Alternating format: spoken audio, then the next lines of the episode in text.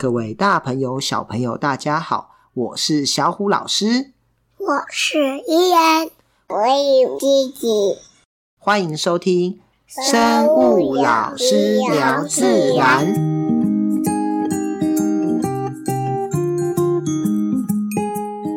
小故事谈生态。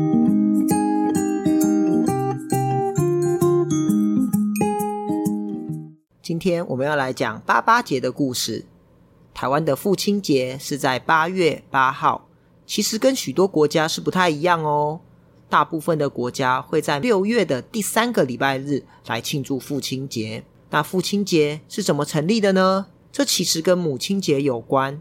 在大约一百多年前，美国人安娜提出订定的母亲节。五年后，在美国一位杜德夫人。他想到，他跟他的弟弟因为母亲早逝，都是由父亲一手拉拔长大，因此每逢父亲的忌日，他都会想起父亲。在庆祝母亲节时，他突然有一个念头：我们有母亲节，那为什么没有父亲节呢？所以他写信给政府，希望用节日来感谢天下伟大的父亲。华盛顿州的州政府也采纳了这项建议，而许多州也跟着响应。于是，在每年六月的第三个礼拜日，就变成父亲节了。那为什么台湾父亲节的时间跟大家不一样呢？第一，是因为我们的谐音“八月八号”“八八”跟“爸爸”相近。另外，字形上中文的“八八”其实看起来也像是父亲节的“父”这个字，因此特别有意义。在一九四五年，大约七十年前。正是抗日战争逐渐结束的时间，于是，一群在上海的爱国人士，他们发起了父亲节，想要借此纪念在战场上保卫家园、为国捐躯的父亲们。于是，在抗日战争结束后，八月八号就被定定成是父亲节了。小朋友在父亲节这一天，有没有对爸爸说声父亲节快乐呢？在动物界中，大部分的爸爸都不是一个尽责的好爸爸，因为他们跟雌性交配完后，大部分就会离开了，而生小孩、养儿育女的工作，大部分都是由妈妈单独一人负责。不过，在动物界中也有些特例哦，有些动物的爸爸也是非常尽责，而且值得敬佩的。今天就让我们来认识一下动物界的好爸爸们吧。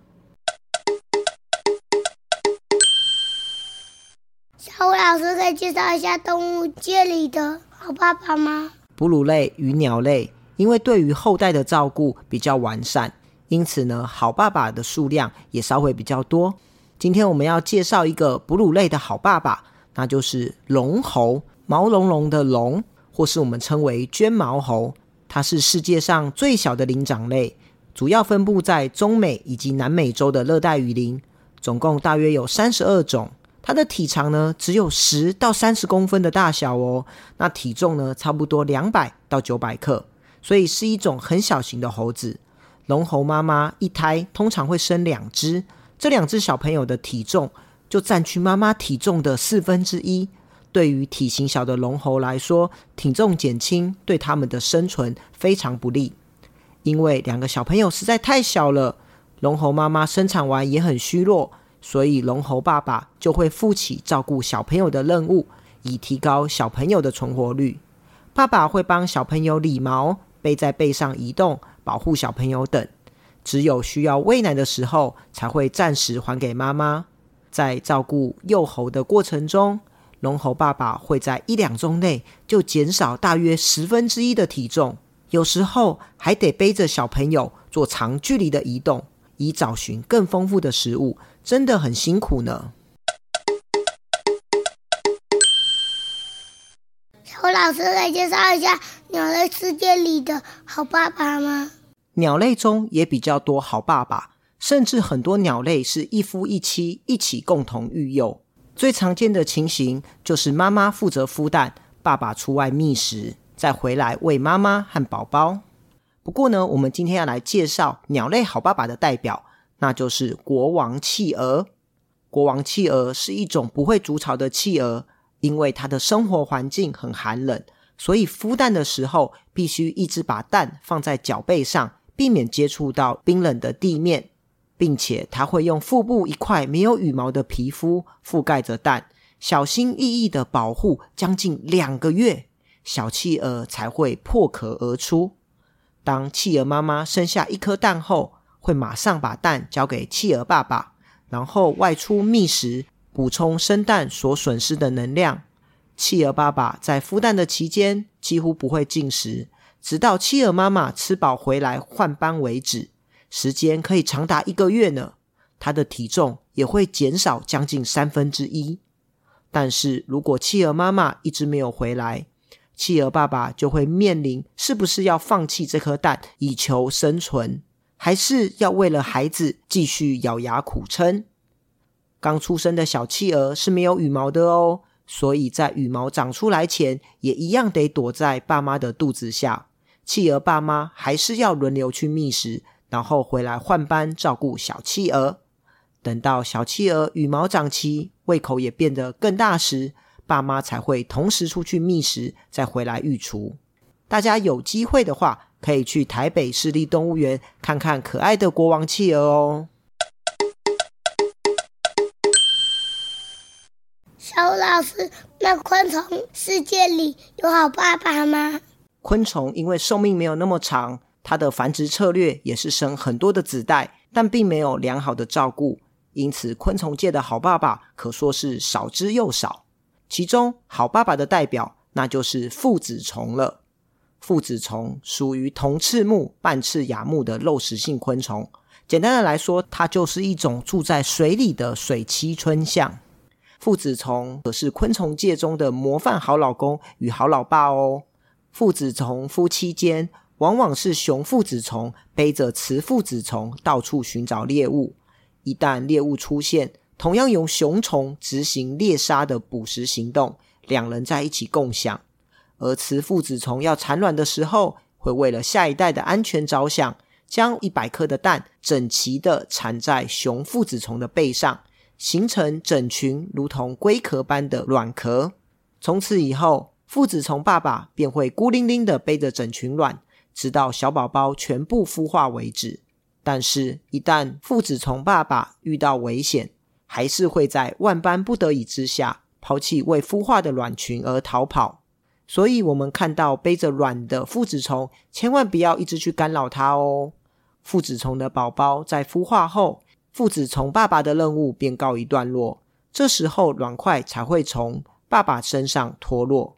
而孵化的父子虫小宝宝长得跟爸妈非常的相似，只差没有完整的翅膀。这是因为父子虫属于不完全变态的昆虫，与一般完全变态的昆虫，如毛毛虫变凤蝶、鸡母虫变独角仙不太一样。伊恩呐，父亲节是不是要到了？对。你可以介绍一下你的爸爸吗？我爸爸是生物老师，很厉害，他知道很多动物的事情，还养很多昆虫，还养很多动物。然后呢，我们不乖的时候，他会打屁股。爸爸平常有没有很辛苦？有，去教同学上课，然后他们的人有好像有五百，没有那么多人啊。好，爸爸平常有做什么家事？呃，放学接我回家，煮饭，还有洗厕所。到了他们其他时间都在看手机。那我们出去玩的时候，爸爸开车带我们去玩。哦，所以嗯，爸爸平常也很辛苦，对不对？对，又要上班，又要照顾你们，好，还要带你们出去玩，对不对？弟弟哦，那、啊、你喜欢爸爸吗？好喜欢。父亲节你要送爸爸什么？嗯，送爸爸乖。嗯，我要送爸爸一首歌。什么歌？孤勇者奥特曼。孤勇者奥特曼哦。啊，你不会怎么样？啊，你不会怎么样？啊，你在叫我期望故意在巨马黑马。奶奶，你在里放什么？什么？美味的梦，吃的黑夜的午夜，与我后。什么站在光里的彩闪领袖，奥特战士，奥特大英雄。好，那我想问你哦，你知道为什么我们会录这个节目吗？不知道。因为其实一开始啊，是那个松松有没有哦？有找我们去上节目，他们自己有一个 podcast，诶录完以后觉得很有趣，我们就跟着一起录了。然后呢，还有那个老师以前啊，就是我们有没有去广播电台？你有没有印象？我有带你去啊？小猪姐姐，对，小猪姐姐，我们有录《爱动物进行式》啊，对不对？然后介绍动物，然后我就觉得诶蛮熟悉的。然后呢，还有在写一些国语日报，就把以前的一些内容啊，好的拿出来，稍微再编排一下。就变成我们的生物老师聊自然。好，那我们录这个 podcast 啊，你觉得哪里最困难？有没有很困难的地方？哦，其实小五老师觉得那个我自己的部分都很简单，最麻烦的地方就是什么？就是两个小朋友，对不对？有没有常常爱录不录？有。哦，就是在那边玩玩具啊，然后录的时候这边扭来扭去啊，对不对？哦，都要弄很久。然后加上就是如果有小朋友的爸爸妈妈就知道那个。两个男生在家里，哦，那个要保持安静录音，真的是很困难的事情，对？现在你在录音，弟弟在干嘛？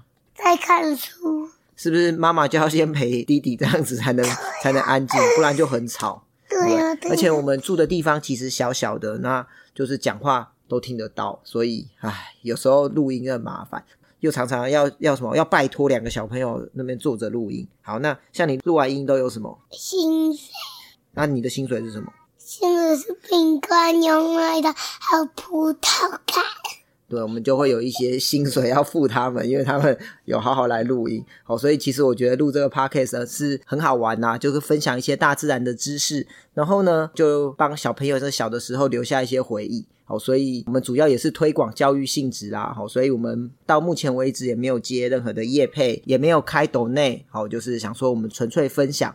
呃，最近有收到一些留言，那觉得诶还蛮感动的。好，因为哦，刚刚讲那个录录那个小朋友的部分真的是很累。好，所以有时候都会觉得，好了，就停更好了。对啊，就就不要再录了。好，可是诶收到大家一些回馈，还是很开心啦。就是呃，能够鼓励我们继续录下去这样子。好。那有一位妈妈呢，好叫 Megan，好，她说超棒、超用心的节目，感谢您与孩子用心制作节目。好，我的小朋友是小学三年级，非常喜欢，也总是期待更新。好，那用一种大人跟小孩对话的方式引导，也让我学习不同视角与自己的孩子对话。好，宝贝很可爱，人家说你很可爱耶。哦，谢谢。表达能力超好，佩服你们的家庭教育哦。然后再次感谢，期待这么好的节目能一直做下去哦。很谢谢这位妈妈。然后呢，还有一些评语哦。呃，有一个之前有留言，可是呃不知道为什么 Podcast 好像不见了，在 First Story 还可以看得到。那他说五星推推，从爱动物进行式就被小虎哥哥圈粉了，讲解生态知识浅显易懂，生动有趣，声线实在好迷人呐，真心推荐。好，谢谢这位妈妈。那他还有一些留言呢、啊，他说小朋友的声音真可爱，有吗？有。哦，那个伊恩呢，他常常大吼大叫，所以大家可以听得到他都沙哑。哦，原因就是这样。然后还有说每一则故事都很有意义，听得很开心哦。哦，还有一些是谢谢小虎老师，或是很棒，听小故事学习生态知识。那真的很谢谢呃大家的回馈啦，那也是我们怎么讲分享下去的动力。也欢迎大家吼、哦、给我们一个五星评论。如果大家喜欢我们的节目，记得给我们五星评论哦。好，那你有没有什么要跟爸爸说的话？祝爸爸父亲节快乐，父亲节快乐！耶，终于录完了，我要吃饼干喽。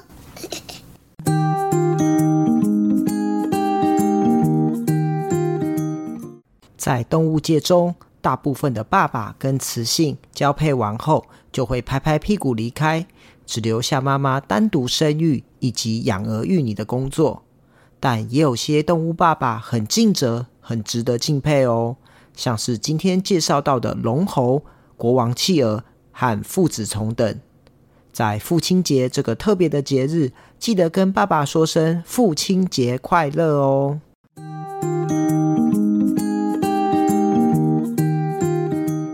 我是小虎老师。